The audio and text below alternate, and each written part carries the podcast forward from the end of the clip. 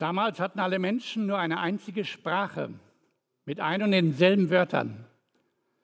Sie brachen von Osten her auf und kamen zu einer Ebene im Lande China. Dort ließen sie sich nieder. Sie sagten zueinander, kommt, lasst uns Lehmziegel formen und brennen. Die Lehmziegel wollten sie als Bausteine verwenden und Asphalt als Mörtel. Dann sagten sie, los, lasst uns eine Stadt mit einem Turm bauen. Seine Spitze soll bis in den Himmel ragen. Wir wollen uns einen Namen machen, damit wir uns nicht über die ganze Erde zerstreuen. Da kam der Herr vom Himmel herab.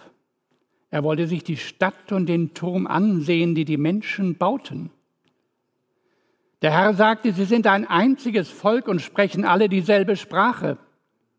Und das ist erst der Anfang. In Zukunft wird man sie nicht mehr aufhalten können. Sie werden tun, was sie wollen. Auf, lasst uns hinabsteigen und ihre Sprache durcheinander bringen. Dann wird keiner mehr den anderen verstehen. Der Herr zerstreute sie von dort über die ganze Erde. Da mussten sie es aufgeben, die Stadt weiter zu bauen. Deswegen nennt man sie Babel, das heißt Durcheinander. Denn dort hat der Herr die Sprache der Menschen durcheinander gebracht. Und von dort hat der Herr sie über die ganze Erde verstreut. Es geht ohne Gott in die Dunkelheit. Großbaustelle, Turmbau, eine Vision, ein Ziel, auf geht's. Gemeinsam eine Sprache, eine Zunge. Wir bauen einen Turm bis zum Himmel. Wir werden Gott gleich. Eine Humanität ohne Divinität Menschlichkeit ohne Gott. Das klappt doch ganz besonders. Großartig ist er geworden, dieser Bau. In dem inneren Auge war er schon immer da. Das Statussymbol menschlicher Macht. Hoch, groß, größer, unübersehbar. Wir sind wir. Großbaustelle, Turmbau, eine Vision, ein Ziel. Auf geht's. Jetzt wechseln wir einmal die Perspektive. Gehen wir mal hinauf zu dem Thron Gottes. Gottes Sicht, der hört das. Ein Turm, eine Vision, ein riesiger Turm. Ja, wo ist er denn? Ich musste mal runterkommen. Ich musste mal gucken. Ich sehe ihn immer noch nicht. Wo ist denn der Turm? Der soll doch bis zum Himmel gehen. Ja, ich sehe ihn immer noch nicht. Wo ist er denn, der kleine Turm? Noch sehe ich ihn nicht. Immer noch nicht. Und die wollten bis zum Himmel hinauf. Wo ist er denn, dieser Turm? Könnt ihr den sehen? Ich bin auf der Suche, Menschen. Wo seid ihr? Wo ist euer Turm? Wo baut ihr den denn? Ihr kommt. Zeigt mir, was ihr könnt, ihr großen Menschen, ihr großartigen kleinen Götter. Ihr wollt den Turm bauen? Ah, jetzt kommt er in den Blick. Bis zum Himmel nennt ihr das? Es wäre ganz lustig, wenn es nicht so tragisch wäre. So kleine Kindersandburg. Schau mal, Papa, wie groß ich schon bauen kann. Ja, du Kleiner, du machst das sehr gut. Nein. Gott sieht die Erwachsenen. Er sieht die Erwachsenen, wie sie sich hineinsteigen in ihre Macht. Gemeinschaft zum Machterhalt. Eine Vision zusammen, zusammengeschweißt. Und keiner kann mehr Widerstand leisten. Keiner darf mehr selber denken. Wir bauen eine Stadt wir bauen einen Turm, deren Spitze bis zum Himmel kommt. Einen Turm? Ja, einen riesig großen Turm bauen sich die Menschen und Gott. Ich muss da was dagegen tun. Warum muss ich was dagegen tun? Weil Gott etwas sieht, was jetzt passiert, wenn die Menschen ohne Gott leben. Wenn sie ihre Humanität ausleben, ohne Gott im Herzen zu haben. Wenn sie ihre Humanität ausleben, ohne an Gott zu denken, an seine Gesetze, an seine Gebote, an sein gutes Leben. Was passiert daraus? Nationalsozialismus, Kommunismus, Dschihadismus, Großkapitalismus, alles Mögliche. Und was zerstört? Menschsein ohne Gott. Und deshalb fährt der Herr nieder und zerstört diesen Turm, weil er sagt, nein, ich möchte, dass ihr Menschen leben könnt. Ich möchte, dass ihr wirklich leben könnt einen Turm? Ich weiß nicht, wie es euch geht. Es gibt ja auch diese kleinen Türme, die man so baut. so im Leben, gar nicht mal so groß raus, aber wo man sagt, ich baue mal etwas zusammen. Zum Beispiel baue ich darauf, dass ich immer das Opfer bin. Sollen mich doch andere wahrnehmen. Ich baue darauf mit einer Siegerpose. Schau mal, wer ich bin. Ich bin's doch. Innerlich natürlich kahl. Ich baue so meinen eigenen Turm, vielleicht sogar als Gruppe zusammen, wo wir sagen, hey, wir sind doch besser als die anderen. Wir sind größer, wir sind stärker, wir können etwas. Turmbau, nicht nur damals in Babel, sondern heute auch bei uns. Und Gott sieht das. Gott sieht deine Opferrolle, in der du dich zu Hause fühlst. Gott sieht deine Gruppe, wo er euch zusammenschweißt und sagt, wir sind wer. Gott sieht deine Siegerpose, wo du mehr darstellst, als du eigentlich bist. Und er sieht das und er baut auch einen Turm. Aber er baut einen Turm vom Himmel herab zu der Erde, weil wir ihm nicht egal sind. Und weil er uns einen großen Namen machen will. Er baut einen Turm vom Himmel zur Erde, weil er uns Gemeinschaft mit ihm und untereinander schenken will. Er baut einen Turm vom Himmel zur Erde, weil die Menschheit ihm eben nicht egal ist. Und da sind wir bei Pfingsten. Pfingsten. Da waren sie wieder zusammen, die Menschen aus allen möglichen Sprachen, Ländern und Nationen. Und da baut Gott seinen Turm vom Himmel zur Erde. Und als der Pfingsttag gekommen war, waren sie alle an einem Ort beieinander. Und es geschah plötzlich ein Brausen vom Himmel wie von einem gewaltigen Wind und erfüllte das ganze Haus, in dem sie saßen. Und es erschienen ihnen Zungen zerteilt wie von Feuer, und er setzte sich auf einen jeden von ihnen.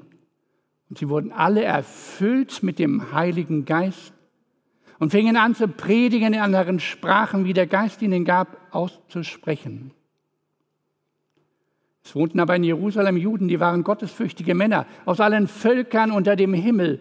Als nun dieses Brausen geschah, kam die Menge zusammen und wurde bestürzt, denn jeder hörte sie in seiner eigenen Sprache reden.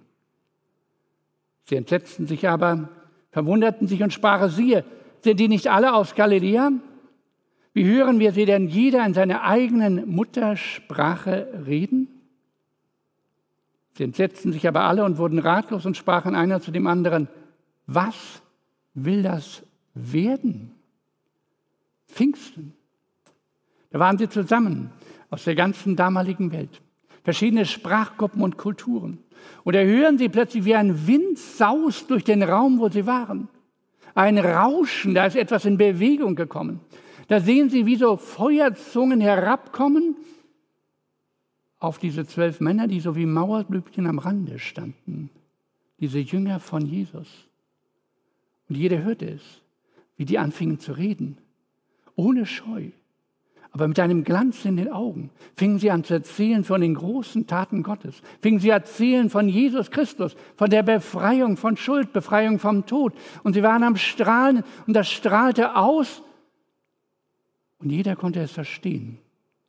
Aus der Türkei, aus Syrien, Ägypten, aus Rom, aus Kreta, überall kamen sie her.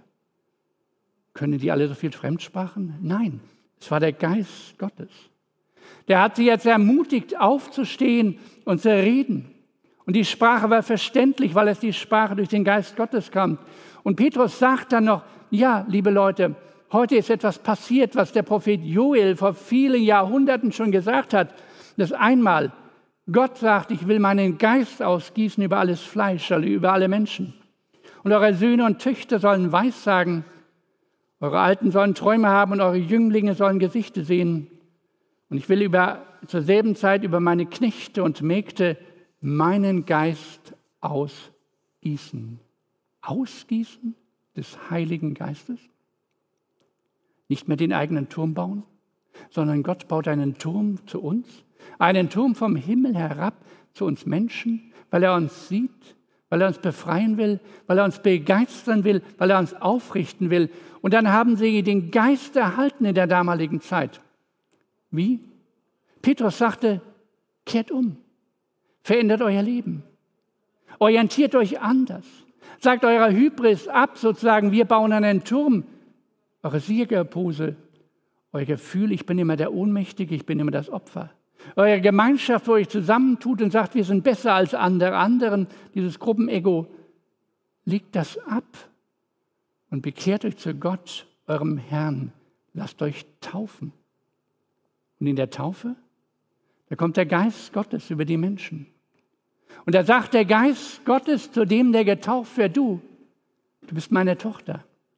Du, du bist mein Sohn. Du bekommst einen neuen Namen. In der damaligen Zeit man sozusagen mit der Taufe auf einen christlichen neuen Namen bekommen. Es ist eine neue Identität. Du gehörst jetzt zu dem Bürgerreich des Himmels, wo Gott einen Turm zu dir herunterbaut. Ob ich das glauben kann? Ja. Wende dich hin zu Jesus Christus. Du hast den Heiligen Geist. In der Bibel heißt es, niemand kann Jesus Christus den Herrn nennen als durch den Heiligen Geist. Glaubst du an ihn, dann hast du den Heiligen Geist. Glaubst du, dann hast du es. Da ist vielleicht mancher einer, der sagt, ja, Heiliger Geist habe ich irgendwo schon mal gehört. Heiliger Geist, das kommt irgendwo im Glaubensbekenntnis vor. Heiliger Geist, diese Pfingstgeschichte habe ich auch schon irgendwie mal gelesen und gehört. Aber was bedeutet das? Der ist mir so fremd. Habe ich noch nie von gehört. Und manchmal fliehen dann hinaus in andere Begrifflichkeiten und sagen nicht mehr der Heilige Geist als Person, sondern sprechen von einer Geisteskraft, von irgend so etwas Abstraktem. Aber es ist der Geist, wo Gott selber als Person herabkommt zu den Menschen. Auch damals in der Apostelgeschichte gab es Leute, die hatten noch nie etwas von dem Geist gehört. Da kommen die Jünger nach Samarien, weil sie hören, da fangen Menschen an, an Jesus Christus zu glauben. Und sie kommen über den Geist ins Gespräch und diese Jesus-Leute sagen, Geist Gottes? Nie in der Konfirmandenstunde von gehört, nie im Taufunterricht von gehört, nie im Schulunterricht von gehört. Wollt ihr den haben? Und dann legten die Jünger ihnen die Hände auf und sie fingen den Heiligen Geist und fingen an, neue Kraft zu haben, in anderen Sprachen zu reden, aufgerichtet zu leben. Da kommen die Jünger nach Ephesus. Auch hier Geist Gottes. Ist uns unbekannt. Jesus kennen wir. Da sind wir drauf getauft. Aber Geist, wollt ihr den haben? Ja, wir wollen erfüllt werden mit dem Heiligen Geist. Dann legen sie in die Hände auf und fangen an zu reden in Zungen, also in anderen Worten und Sprachen und weiß sagten. Der Geist Gottes. Niemand kann Jesus den Herrn nennen aus dem Geist Gottes. Und seit es die Christenheit gibt, gibt es den Geist Gottes unter den Menschen. Aber oft ist der Geist sozusagen verdrängt worden. Man hat ihn nicht mehr bewusst wahrgenommen. Die Kirchen, zumindest hier in der westlichen Welt, haben sie ihn wiederentdeckt, möchte ich mal sagen, so in den 60er Jahren. Wo es in der wissenschaftlichen Theologie so weit ging, dass man sagt, wir wissen gar nicht mehr, ob wir der Bibel richtig glauben können und so weiter und so fort. Ist das alles richtig, was da geschrieben steht? Und dann kam auf einmal eine Gegenbewegung, das war eine Geistbewegung. Egal wie ihr das kritisiert oder seht, hier sind geistliche Worte, die wir durch den Geist Gottes plötzlich verstehen können. Da konnte plötzlich jemand sagen, ich weiß, dass mein Erlöser lebt, ich spüre das, ich sehe das, ich habe den Geist Gottes in mir. Da war in den USA das große Woodstock Happening, sozusagen Befreiung von allen möglichen Sachen. Und an der Gegenseite von Amerika war eine Geistausgießung. Jesus People-Bewegung, da kam etwas auf. Wir merken, dass der Geist Gottes leibhaftig bei uns, ihr als Person. Da passiert etwas. Der Geist macht lebendig. Der Geist begeistert. Ja, er ist da. In diesen Jahren gab es eine Theologieprofessorin aus Marburg, Etta Linnemann, die sehr kritisch mit der Heiligen Schrift umgegangen ist. Sie hat Bücher geschrieben, die Gleichnisse Jesu. Und auf einmal merkt sie etwas, dass der Geist Gottes über sie kommt. Und verwirft alles, was sie, was sie bisher gelehrt und gesagt hat. Und gesagt, da ist viel mehr Wahrheit in der Heiligen Schrift, als ich dachte. Da ist etwas drin, der Geist Gottes muss mich jetzt lehren. Da beginnt etwas Neues. Der Geist Gottes kommt über diese Professoren. Und sie lehrte weiter. Aber sie sagte, aus geistlicher Motivation. Pfingstfest, das Fest des Heiligen Geistes. Gott baut einen Turm vom Himmel zur Erde, zu dir zu uns, zu der Menschheit. Wer Jesus Christus hat, hat den Heiligen Geist. Vielleicht hast du vom Heiligen Geist noch nicht viel gehört. Vielleicht ist der Heilige Geist irgendwo nebulös da und du warst auch in der Versuchung, ihn in Geisteskraft oder irgendwie zu nennen. Ich lade dich ein, heute den Heiligen Geist ganz bewusst zu glauben und zu sagen, ja Gott, du baust diesen Turm ja zu mir. Ich möchte diesen Geist auch in meinem Herzen haben. Erfüllung mit dem Heiligen Geist. Es gibt immer Auswirkungen, wo Gott einfach da ist, wo er uns erfüllt mit der Kraft des Heiligen Geistes. Im Epheserbrief steht das einmal so drin, ähm, dass der Apostel Paulus den Ephesern sagt, die auch diesen Geist empfangen haben, werdet voll Geistes. Und das ist so ein griechischer Ausdruck. Da ist also immer wieder, immer wieder, lasst euch füllen von dem Geist Gottes. Kann ich den Geist denn verlieren? Nein, den kannst du nicht verlieren. Aber du kannst den Geist dämpfen, indem du dich anderen Geistern hingibst, wie dem Sorgengeist oder dem Angstgeist oder diesem Hybrisgeist, wie du sagst, ich baue mir doch meinen Turm, vielleicht sogar als christlicher Mensch, schau mal, wie klasse ich doch bin in meinem Glauben. Und auf einmal baust du einen Turm und vergisst diesen Turm, den Gott zu dir herabbaut. Und erinnert uns immer wieder das Pfingstfest. Lasst euch erfüllen mit dem Heiligen Geist. Wir werden nachher bieten darum, dass der Heilige Geist in dein Herz kommt, in deinen Sinn, in deine Seele, dass du erfüllt wirst von dem Heiligen Geist. Ich habe keine Kosten und Mühen gescheut und hier einen trockenen Schwamm mitgebracht. Der ist hart und man kann ihn im Moment kaum gebrauchen. Aber vielleicht ist deine Seele auch sowas wie ausgedorrt von dieser Corona-Zeit, von diesen Krisen in der Welt, vielleicht von persönlichen Dingen, die dich einfach runterziehen und wo du sagst, ja, ich glaube hier irgendwie auch an Jesus, aber ich habe diese Fülle und die Kraft und die Begeisterung nicht mehr da drin. Ich bin wie ausgetrocknet. Dann sagt der Apostel Paulus, und ich wiederhole es, lass dich füllen vor dem Heiligen Geist. Lass dich füllen und sag, komm, Heiliger Geist, ich möchte, dass du mich füllst, dass du mir neues Leben hineinschenkst, wieder neue Kraft in mein Herz hineingibst, dass du das tust, was du nämlich gesagt hast, Jesus hat ihn nämlich genannt den Tröster, der kommt, den der aufrichtet, der uns zurechtbringt, der uns weiterhilft, der uns auch manchmal ermahnt, wenn wir auf falschen Wegen sind.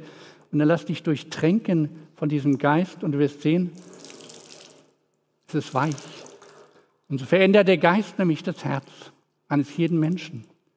Komm, du lass nachher beten dafür, dass der Heilige Geist über dich kommt und du überfließend sozusagen sein kannst und sagst, ja, er ist da. Der Geist Gottes. Er ist da in meinem Herzen. Ich spüre ihn, ich nehme ihn wahr. Ich bin einfach da mit ihm. Er ist der Tröster. Und er stellt dich in eine Gemeinschaft mit allen möglichen Christen, mit der großen Familie Gottes in der weiten Welt. Wir haben die damals gedacht, wir bauen einen Turm, weil wir eine große Einheit haben wollen. Wir miteinander sind stark. Wir brauchen keinen Gott. Doch, sagt Gott, ihr braucht mich, weil sonst werdet ihr nämlich zur Brutalität kommen. Dann werdet ihr euch gegenseitig ausnutzen und niedermachen, weil eure Herzen einfach böse sind. Aber ich komme mit meinem Turm und baue ihn zu dir hin. Ich will dich dann begaben mit dem Geist, in diese Gemeinschaft hineinstellen, wenn ihr heute reist nach Indien, in die Türkei, selbst nach Saudi-Arabien, überall gibt es Christenmenschen. Und wenn ihr euch mit ihnen trifft, dann werdet ihr eins spüren, ja, Vielleicht leben die ihren Glauben etwas anders. Vielleicht sprechen die anders miteinander. Vielleicht haben die eine andere Art zu beten, aber du wirst merken, das ist der gleiche Geist, der Geist Gottes, der in ihnen wohnt. So stellt dich Gott hinein in eine große Familie. Er schafft das, was sie damals beim Turmbau zu Babel selber schaffen wollten. Manchmal weißt du nicht, wie du beten sollst. Der Geist hilft dir. Der richtet dich so auf, dass du mit den richtigen Worten auch zu Gott sprechen kannst. Und er wird Gaben geben, Begabungen dir schenken, die vom Geist kommen. Morgen in dem Gottesdienst am Pfingstmontag wird es darum nämlich gehen, 1. Korinther 12, dass dieser Geist Gottes dich begabt, aber nicht, dass du dich übersteigerst mit dem, was du kannst, sondern dass du das, was du hast, eingliederst in die Gemeinde der Christen, in die Familie Gottes und ohne Neid und Zwietracht sozusagen miteinander lebst. Ich weiß, das geschieht nicht immer von automatisch. Deshalb brauchen wir als Christen immer wieder das Gebet, komm Heiliger Geist, führ uns zusammen, lass uns nicht trennen, lass uns nicht gegeneinander stehen, sondern füreinander da sein. Und deshalb beten wir nachher, komm Heiliger Geist, ganz persönlich für mich, aber vielleicht auch in deiner Familie, in deiner Gemeinschaft, wo du bist, komm Heiliger Geist. Viele kennen ja dieses Wort, wenn Jesus sagt, bittet, so wird euch gegeben, sucht, so werdet ihr finden, klopft an, so wird euch aufgetan. Und er sagte, schaut mal, so könnt ihr Gott vertrauen. Denn ihr, im Grunde habt ihr manchmal so boshafte Gedanken, vielleicht seid ihr sogar vom Herzen aus böse, aber ihr tut euren Kindern doch Gutes. Selbst der Mafia-Boss wird seinem Sohn und seiner Tochter etwas Gutes tun, weil sie seine Kinder sind. Und wenn das so ist, sagt Jesus, dass selbst ihr, wenn ihr boshaft seid, euren Kindern Gutes tut, um wie viel mehr wird dann Gott, jetzt kommt es, den Heiligen Geist geben, die ihn darum bitten. Bei den Bitten denken wir auf, aha, an materielle Dinge, die wir brauchen. Aber hier heißt es, die um den Geist Gottes bitten, denen wird er sie geben. Ja, habe ich ihn nicht schon, wenn ich an Jesus glaube? Natürlich hast du ihn. Aber es meint hier diese Fülle des Geistes, dass er dir Weisheit gibt, dass er dir die Kraft gibt, dass er dich aufbricht und dann leben lässt, dass du in dieser Strahlung Gottes leben kannst. Komm, Heiliger Geist. Baustelle Pfingsten. Zwei Türme. Einen, den wir Menschen selber aufbauen, als Gesellschaft, als Menschheit. Einen, den ich selber aufbaue als Einzelperson oder als Gruppe, zu der ich gehöre. Schau mal, wir sind stark, aber immer ohne Gott. Pfingsten, Baustelle, da baut Gott seinen Turm vom Himmel zur Erde sozusagen umgekehrt. Frage, zu welchem Turm neige ich? Zum Turmbau zu Babel oder zu Gottesturm?